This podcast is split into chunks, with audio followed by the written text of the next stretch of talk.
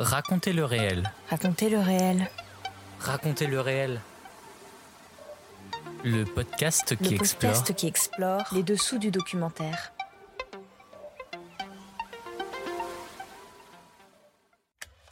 Bonjour, je suis Clément et je vous emmène découvrir les dessous de la création documentaire. Épisode 26, Doc à la page, quand le livre devient film documentaire. Je dirais qu'une bonne adaptation est probablement l'adaptation qui s'éloigne le plus du livre. Tout simplement parce qu'il est important que le producteur euh, regagne la main euh, sur l'œuvre qu'il adapte pour se l'approprier et par conséquent en faire euh, une œuvre nouvelle qui évidemment prend des éléments fondamentaux à l'œuvre d'origine, mais qui pour autant a cette originalité qui l'en distingue. Aujourd'hui, nous parlons d'adaptation d'ouvrages de non-fiction en programme audiovisuel, notamment à travers le programme d'adaptation du FIPADOC, Doc à la page. Pour en parler, je reçois Nathalie Piakowski, directrice générale de la SELF, Société civile des éditeurs de langue française, qui promeut notamment l'adaptation audiovisuelle et qui intervient au FIPADOC lors de Doc à la page. Puis je recevrai Raphaël Messan, qui a écrit le roman graphique Les damnés de la commune et qui l'a ensuite adapté en documentaire, un documentaire produit par Ciné TV qui porte le même titre, diffusé sur Arte en 2021. Comment pitcher un ouvrage de non-fiction en vue de l'adapter? Comment postuler à Doc à la page? Quels sont les secrets d'une bonne adaptation? Ce sont les questions auxquelles mes invités vont tenter de répondre aujourd'hui. Merci à l'ASCAM de nous avoir accueillis pour cette interview. Racontez le réel, épisode 26, ça commence maintenant.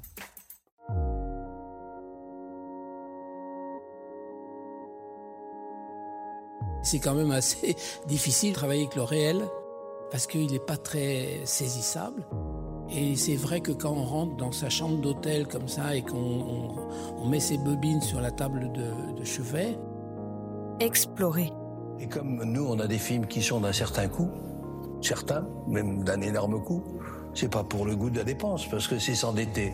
Et j'aime pas m'endetter, mais j'y suis bien obligé, parce que je veux surprendre, parce que je veux être dans la, la, la folle aventure de la vie de, de, ce- de ces animaux. Raconter. Moi, j'ai tendance à valoriser les gens que je filme, des gens de la rue, des, des- de tout le monde. Et je les valorise en les écoutant, en montant leurs propos.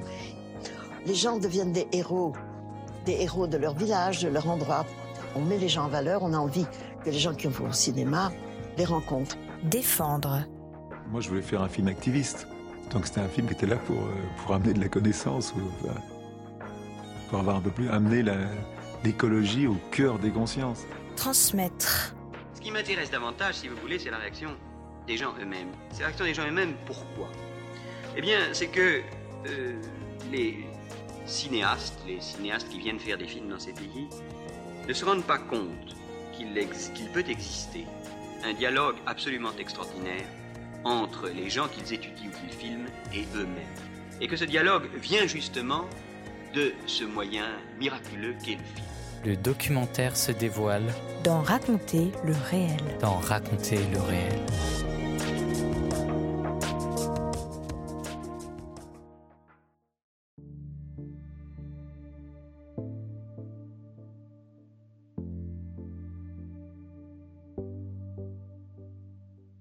Doc à la page. Adapter un livre en film.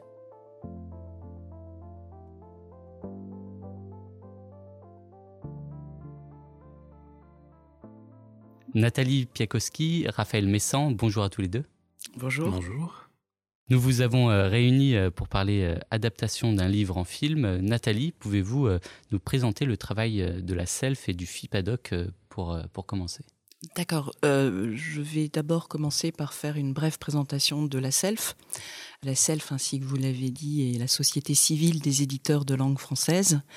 Elle représente, c'est une société de gestion collective euh, qui représente les éditeurs de langue française euh, dans les différentes adaptations des œuvres qu'ils publient. Nous sommes mandatés par nos membres pour percevoir les droits de diffusion de, des adaptations. Par ailleurs, euh, et c'est notre autre mission, nous promouvons euh, les événements, enfin l'adaptation euh, audiovisuelle à travers toute une série d'événements, dont le FIPADOC. Et dans le cadre de Doc à la page. Et dans le cadre de Doc à la page. Est-ce que vous pouvez nous présenter donc Doc à la page? Alors, Doc à la page euh, est une, euh, un événement euh, qui a pour objet de présenter à travers les éditeurs des œuvres. Ça peut être des essais, ça peut être des bandes dessinées, ça peut être beaucoup de choses présentées, ça peut être des témoignages aussi, les présenter devant des, producteurs euh, audiovisuels, hein, et principalement documentaires, puisque c'est essentiellement des producteurs de documentaires qui sont présents à Doc à la page. Euh, et, ces, ces, œuvres, ces œuvres écrites sont présentées à travers des pitchs euh, par les éditeurs qui ont été sélectionnés. Et dans un second temps, après la session de pitch, les éditeurs rencontrent les producteurs qui souhaitent les voir. Et c'est dans le cadre de ces rencontres que sont présentées d'autres œuvres éventuellement de leur catalogue, puisque l'œuvre qui a été sélectionnée au FIPADOC est une sorte de, produit d'appel, euh, si on peut le présenter comme ça, euh, mais les éditeurs ont aussi d'autres œuvres que celles qu'ils ont présentées. Mais on constate euh, le plus souvent qu'à Doc à la page, ce sont vraiment les œuvres présentées qui sont discutées ensuite avec les producteurs audiovisuels, et il y en a plusieurs chaque année qui font l'objet d'options. Comment est venue l'idée d'adapter des œuvres, euh, des ouvrages de non-fiction? Puisque c'est des ouvrages particuliers, on ne va pas évidemment adapter, en tout cas dans le doc à la page, un ouvrage de fiction, euh, en documentaire, donc en film documentaire. Alors, il faut savoir que euh, avant d'être FIPADOC, le FIPA était le FIPA et donc ne marquait pas la distinction entre fiction et non-fiction. donc c'est en fait dans ce contexte-là qu'on a été en contact avec le FIPA pour développer cette session de pitch euh, dont le FIPA avait eu connaissance à travers l'événement phare que nous organisons qui s'appelle Shoot the Book, euh, qui se déroule à Cannes. Et quand le FIPA s'est transformé en FIPADOC, euh, on a eu le plaisir de poursuivre cette collaboration avec Anne Georget et Christine Cantu. Et, et, dans ce contexte, on, on, a effectivement été très heureux de pouvoir se concentrer sur le documentaire, euh, genre euh, d'adaptation euh, auquel, non pas qu'on n'y avait pas pensé, mais c'est vrai que les éditeurs avaient beaucoup moins cherché dans leur catalogue des essais adaptés, puisqu'il y avait guère la possibilité, enfin il n'y avait pas d'événement non plus à la self pour leur donner l'occasion euh, de travailler ce genre particulier. Et donc il y a eu une volonté effectivement d'aller vers le documentaire puisque euh, le, les récits, témoignages plaisaient et, attiraient de plus en plus les producteurs. Et de fait, quand le FIPA s'est transformé en FIPADOC, ben, l'opportunité euh, qui nous était offerte euh, a convenu à tous, euh, et en particulier à nos éditeurs. Et on est vraiment très content de, cette collaboration avec le FIPA.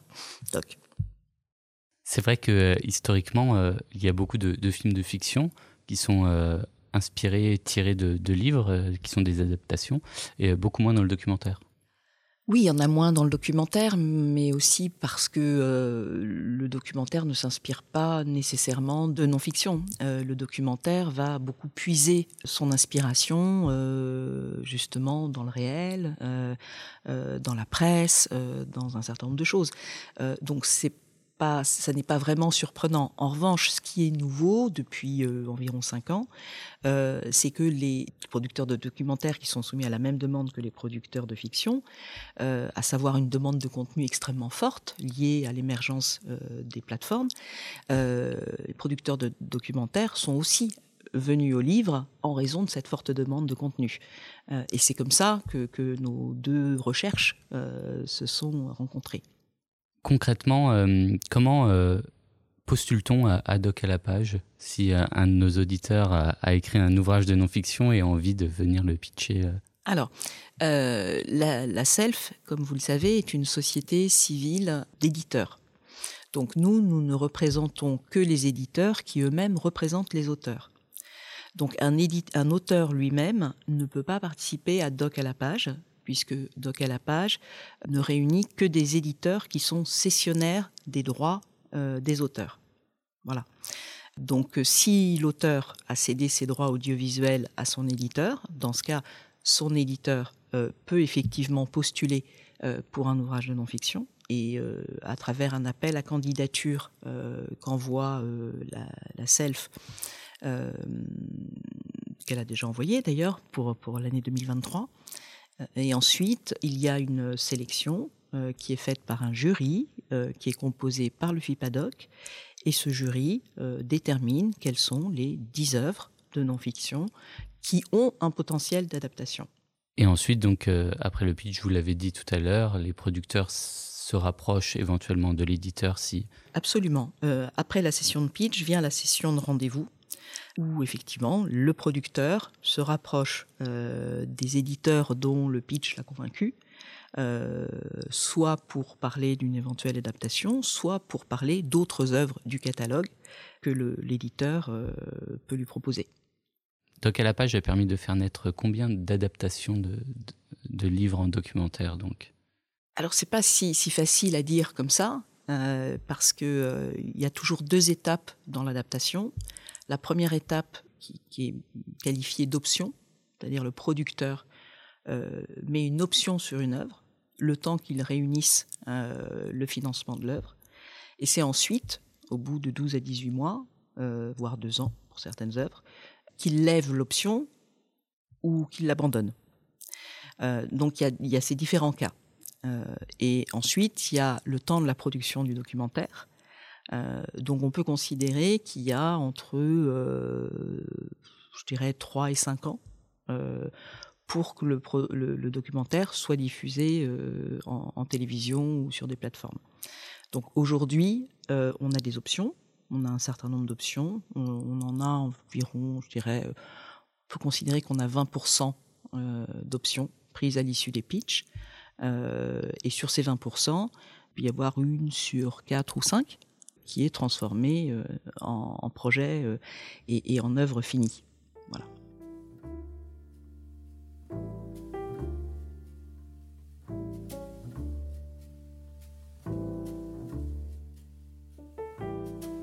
Les damnés de la commune de Raphaël Messan. Exemple d'une adaptation.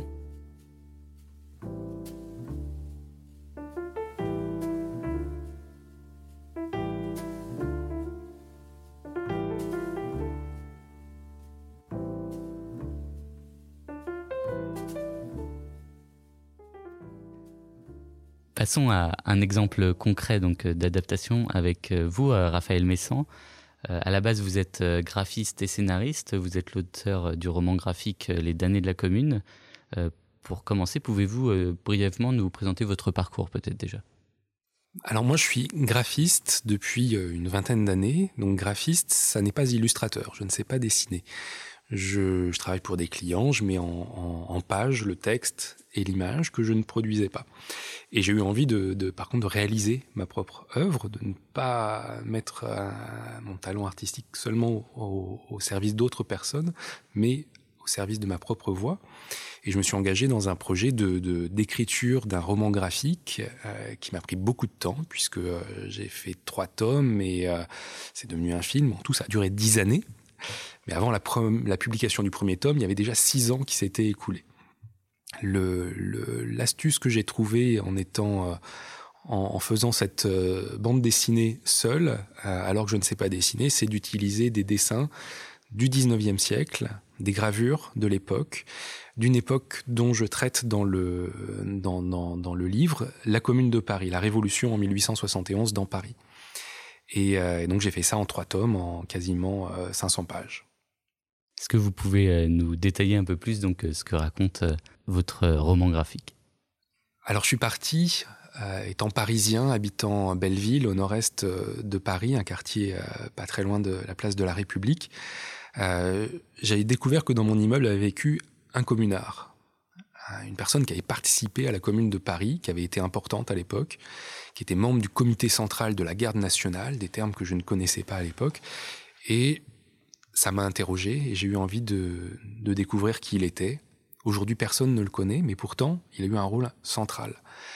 Et j'ai cherché dans les archives qui il était, j'ai découvert petit à petit euh, sa vie et je raconte ça dans la bande dessinée, dans le roman graphique. Et je raconte aussi d'autres personnages que j'ai rencontrés, à travers le temps, et notamment une femme qui s'appelle Victorine, qui a laissé un témoignage qui m'a bouleversé.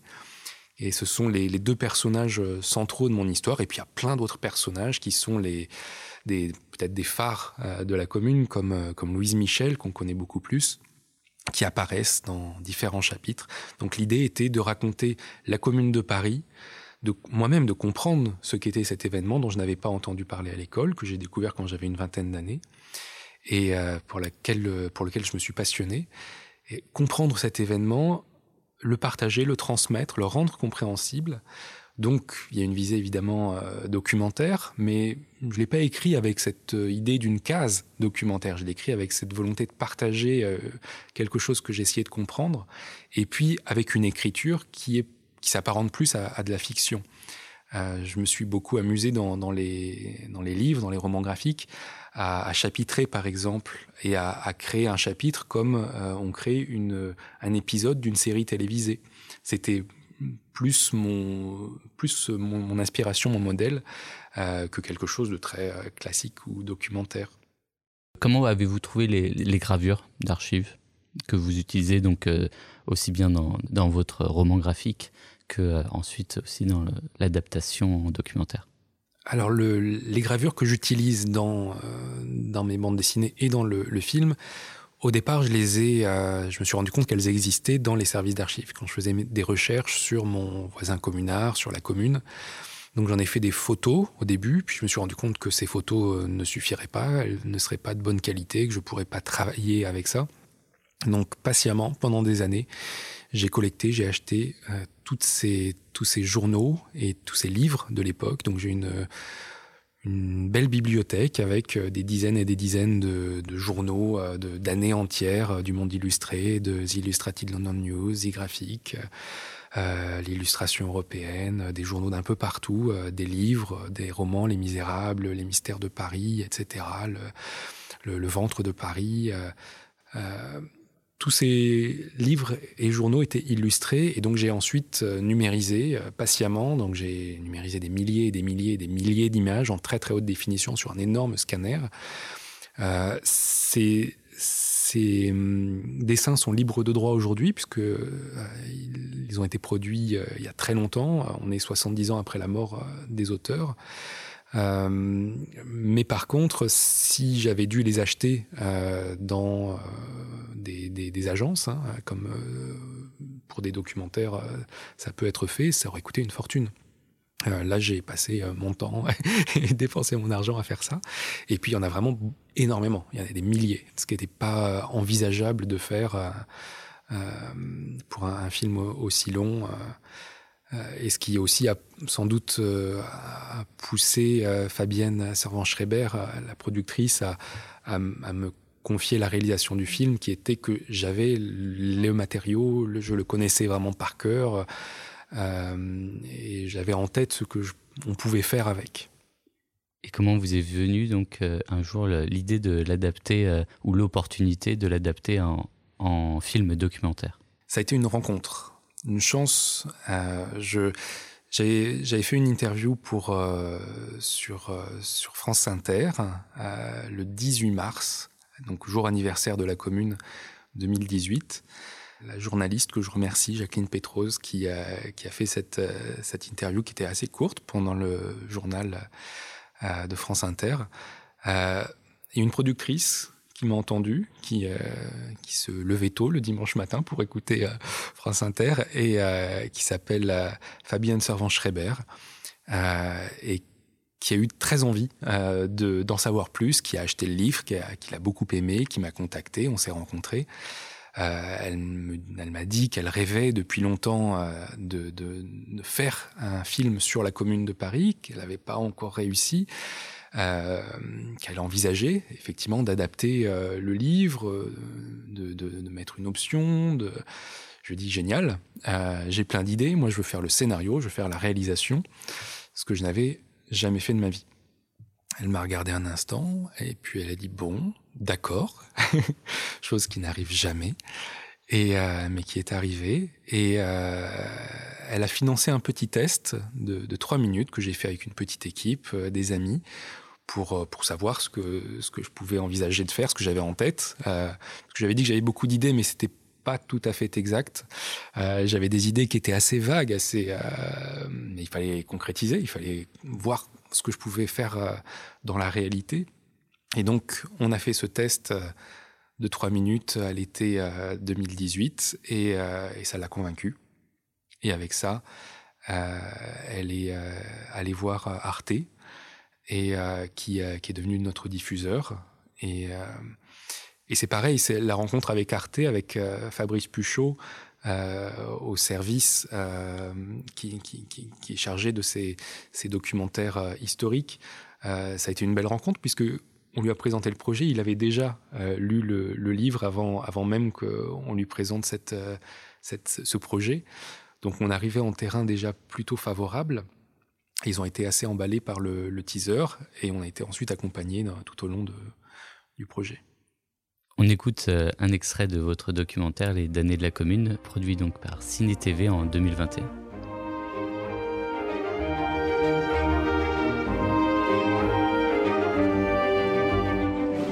Paris retient son souffle. Le 26 mars 1871 est un dimanche. Les élections de la commune de Paris ont commencé. Le gouvernement de Versailles a appelé à l'abstention. Les Parisiens vont-ils voter pour la commune? Vont-ils légitimer la révolution par les urnes? Si je pouvais, je me précipiterais dans le bureau de vote. Évidemment, je ne peux pas. Comme toutes les femmes, je reste à la porte de cette journée historique. Une affiche a été collée. Jamais je n'avais lu de tels mots. Citoyens, les hommes qui vous serviront le mieux sont ceux que vous choisirez parmi vous, vivant votre propre vie, souffrant des mêmes maux. Défiez-vous autant des ambitieux que des parvenus. Les uns comme les autres ne consultent que leur propre intérêt et finissent toujours par se considérer comme indispensables.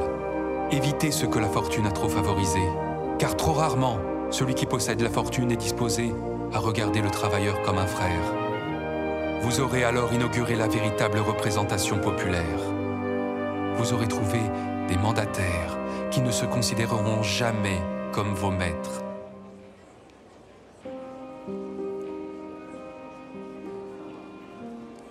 Il y a foule dans les rues. La journée s'allonge, s'étire. À minuit, la participation est assez forte l'insurrection est devenue légale. La majorité absolue est révolutionnaire. Pour la première fois, de nombreux ouvriers sont élus. Il y a Eugène Varlin, un ouvrier typographe qui veut l'égalité entre hommes et femmes. Gustave Florence, Raoul Rigaud, François Jourde, Édouard Vaillant qui rêve d'écoles laïques et gratuites. Jules Vallès, le journaliste du Cri du Peuple, Charles de l'Écluse, qui a participé aux révolutions de 1830 et 48, Léo Frankel, Jean-Baptiste Clément. Les élus se préparent pour la proclamation de la commune. Quels sont les secrets d'une bonne adaptation donc? Moi je poserai, je vous retournerai la question, qu'est-ce qu'on appelle une bonne adaptation? Euh, je, crois que euh, si je devais apporter une réponse, puisque c'est un peu le but de l'exercice, je dirais qu'une bonne adaptation est probablement l'adaptation qui s'éloigne le plus du livre. Euh, tout simplement parce qu'il est important que le producteur euh, regagne la main euh, sur l'œuvre qu'il adapte pour se l'approprier et par conséquent en faire une œuvre nouvelle qui évidemment prend des éléments fondamentaux à l'œuvre d'origine, mais qui pour autant a cette originalité qui l'en distingue. Oui, oui, il y a de ça. Euh, moi, c'est un cas particulier puisque je suis à la fois l'auteur du livre et le réalisateur et scénariste euh, du film. C'est pas évident, effectivement, de s'adapter euh, soi-même. j'ai oublié de préciser que quand j'ai rencontré Fabienne Servan-Schreiber, je n'avais écrit qu'un tome et qu'il en restait au départ un à écrire, et puis finalement ce 1 est devenu 2, et donc il est, ça a fini par trois tomes. Euh, donc elle s'est engagée sur une histoire qui n'était pas achevée. Euh, elle ne savait pas où elle allait avec quelqu'un qui n'avait encore jamais réalisé. Elle a fait elle a eu la folie et le courage de me faire confiance. Moi, la, chose qui m'a aidé, c'est, enfin, il y a beaucoup de choses. Déjà, de pouvoir raconter vraiment tout ce que je voulais dans la bande dessinée. en tant qu'auteur, il y a vraiment une différence en scénariste de bande dessinée et de, de film et réalisateur. quand on est auteur d'un livre, on est vraiment le seul maître à bord on, décide absolument de tout. Il est rare qu'un éditeur euh, vienne euh, mettre euh, son nez dans le texte. il peut accompagner évidemment, mais c'est pas lui qui va qui va orienter. la réalisation d'un film, c'est très différent. Il faut composer avec un format. Nous, c'est 90 minutes qui ont été décidées, mais pour la bande dessinée, j'étais parti sur deux tomes et j'en ai fait trois. Là, c'était pas du tout possible. et puis, il faut composer avec des, contraintes financières des contraintes techniques, et puis des envies nombreuses de tous les intervenants. Euh, la production a des, idées, des envies qui sont les siennes et qui sont bonnes de son point de vue. Euh, le diffuseur Arte a des envies qui, aussi, voilà, qui sont aussi très bonnes de son point de vue. Moi, j'ai aussi mes envies qui sont aussi encore meilleures de mon point de vue. Il faut composer avec tout ça et donc euh, s'adapter euh, pour moi, j'ai la difficulté était de, de, rester attaché à ce qui était essentiel pour moi, tout en faisant des concessions sur plein d'autres choses qui ne l'étaient pas et qui étaient importantes pour les autres. Euh, les livres sont très longs. Euh, si on avait dû les adapter tels quels, on aurait fait une série qui aurait duré 6 heures. Euh, donc là, le fait d'avoir une heure et demie, 90 minutes, ça a obligé à faire des choix, à faire des coupes très fortes à réécrire et à faire quelque chose de différent des livres, à, choisir, à sélectionner, à, retirer beaucoup de choses. Et je disais qu'il y avait deux personnages principaux qui étaient le, ce voisin communard, la Valette, Victorine, cette communarde qui a laissé euh, ce témoignage. Et puis il y avait un troisième personnage qui était le narrateur, c'est moi, l'auteur, qui cherche l'histoire de mon voisin communard, qui retrouve l'histoire de la commune. Et, euh, dans le film, il n'y a plus qu'un personnage, c'est Victorine, le personnage central. Et ça peut être, ça a été pas évident de faire ce choix de délaguer et de choisir ce personnage, mais ça a été quand même euh, peut-être le, choix le plus facile parce que c'est un personnage que j'aime beaucoup et que c'était un, lui rendre euh, honneur, lui rendre hommage que de la, mettre au centre de l'histoire. Pour moi, c'était une chose importante. Euh, dans l'écriture du, du, film, j'ai aussi eu beaucoup de chance d'être accompagné euh, j'ai travaillé avec un scénariste, Marc Herpoux, qui n'a pas écrit euh, le, scénario avec moi, mais qui m'a accompagné, encadré, euh, qui m'a beaucoup aidé à avancer vite, à faire ses choix, parce que quand on est auteur tout seul devant une page blanche, c'est très difficile. On est face à plein de chemins possibles et on ne sait pas lequel prendre. Tous les chemins peuvent être potentiellement bons. Et quand on a, quelqu'un à côté qui nous dit là c'est bien, vas-y, on fonce, on avance beaucoup, beaucoup plus vite. Et puis il avait une structure, une méthode de travail qui a permis de, voilà, d'avancer vite. Parce que, comme je l'ai dit, en 2018, j'ai rencontré euh, Fabienne Servan-Schreiber. Euh, j'ai écrit les deux tomes après, qui ont été publiés en 2019, en début et fin d'année. Et puis, on avait le rendez-vous de la commune, qui était les 150 ans, en 2021, mars 2021. Et là, il fallait être sur Arte pour ce rendez-vous-là, pas un autre moment. Et il fallait assurer en ce temps euh, imparti qui était assez court pour réaliser un film, qui est un film d'animation, avec une équipe, un studio d'animation. Euh, donc il fallait être efficace. Je voulais en venir à, ça, effectivement. Euh, voir vos, images prendre vie, enfin, même si c'est pas vous qui les avez créées, ces images, puisque ce sont des images d'archives, mais les voir prendre vie dans le documentaire, il doit y avoir quelque chose de satisfaisant? C'est génial. C'est euh, le travail aussi avec les graphistes. je, disais que quand on est auteur de livres, on a une liberté quasiment totale et que euh, c'est très très appréciable.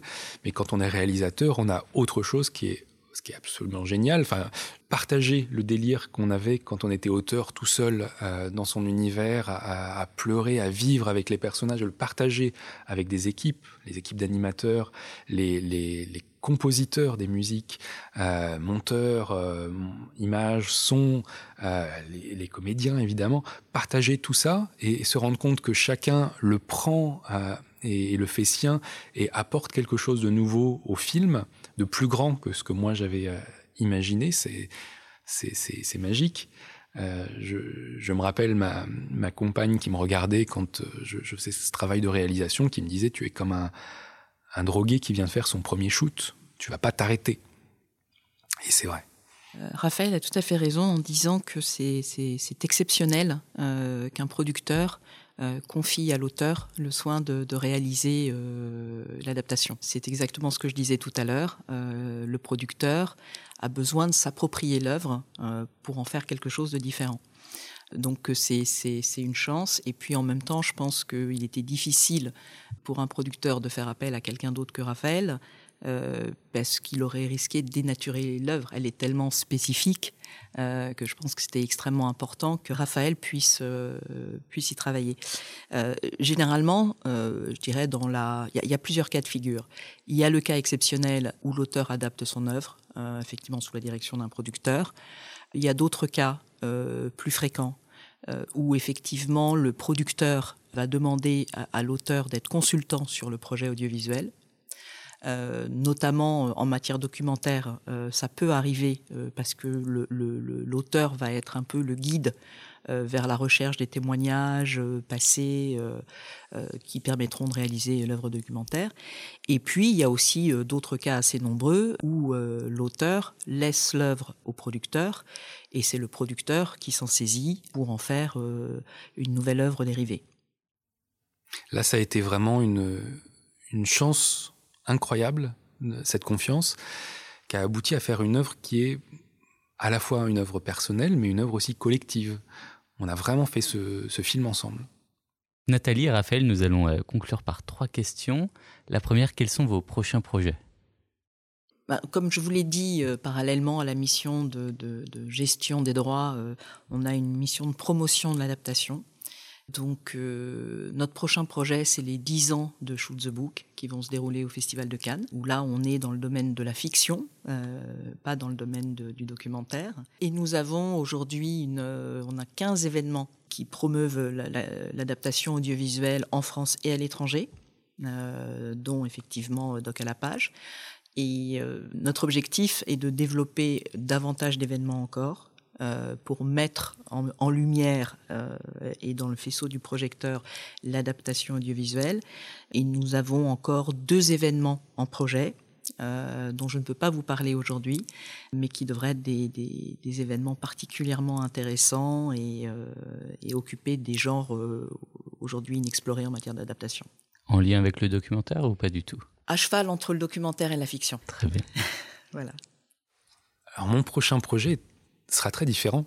En fait, j'aime beaucoup faire des choses euh, que je ne sais pas faire et des choses nouvelles. Donc la bande dessinée, je ne savais pas faire. Euh, je ne sais toujours pas dessiner. Malgré tout, j'ai réussi à faire cette bande dessinée. Le, film, eh bien, je ne savais pas faire d'animation. Et puis, on l'a fait et ça m'a passionné. Et là, ce que je ne sais pas faire, c'est un film euh, de fiction, donc en prise de vue réelle avec des comédiens, et, que je suis en train de mûrir. En lien avec les données de la Sur un autre sujet euh, que je ne maîtrise pas. et qui restera secret pour l'instant. Voilà, top secret, confidentiel défense. Comment définiriez-vous en une phrase le mot documentaire? Pour moi, le documentaire, de manière à ne pas l'enfermer dans une case trop étroite, euh, c'est tout ce qui n'est pas œuvre de fiction. Pas mieux. je n'ai aucune idée. Enfin, moi, j'ai fait quelque chose qui, qui que j'ai jamais classé comme documentaire, euh, qui, je cherchais à être vraiment aussi précis que possible dans, les faits, dans, à raconter la, réalité telle que je la percevait avec euh, plein de points de vue différents pour qu'elle soit riche euh, et qu'on puisse aussi s'interroger sur, sur les points de vue, sur cette réalité.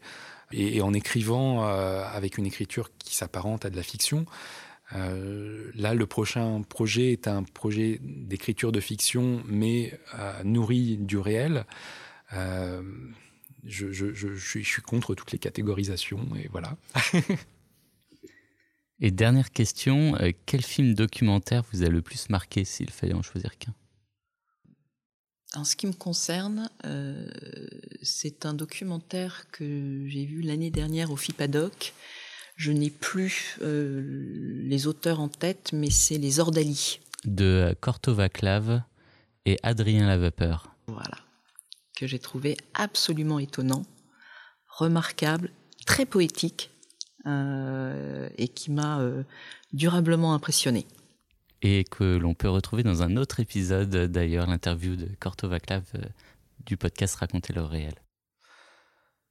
Il y a beaucoup de documentaires qui, enfin, qui m'ont touché. Il y avait les enfants du 104 rue Saint-Maur, qui m'a bouleversé. J'avais beaucoup aimé aussi euh, le I'm Not Your Negro, euh, très fort, très puissant. Le, documentaire sur Chaplin, euh, récent, avec la, la, voix de Mathieu Amalric, j'avais trouvé génial, qui dure deux heures et demie, qui, qui nous emporte complètement. voilà, et puis il y en a beaucoup d'autres aussi. Merci Nathalie Piakowski et Raphaël Messin. Merci beaucoup. Merci beaucoup. C'était Raconter le réel, le podcast qui explore les dessous de la fabrication documentaire. Si vous avez aimé ce podcast, vous pouvez laisser un commentaire et un cœur rouge sur votre application d'écoute favorite. Et n'hésitez pas à nous suivre sur les réseaux sociaux pour avoir des infos supplémentaires et des recommandations. Idée originale et réalisation par moi-même, Clément Touron. Montage Julia Ponte. Illustration et visuel de Justine Lofredo. Je vous dis à très bientôt pour un nouvel épisode.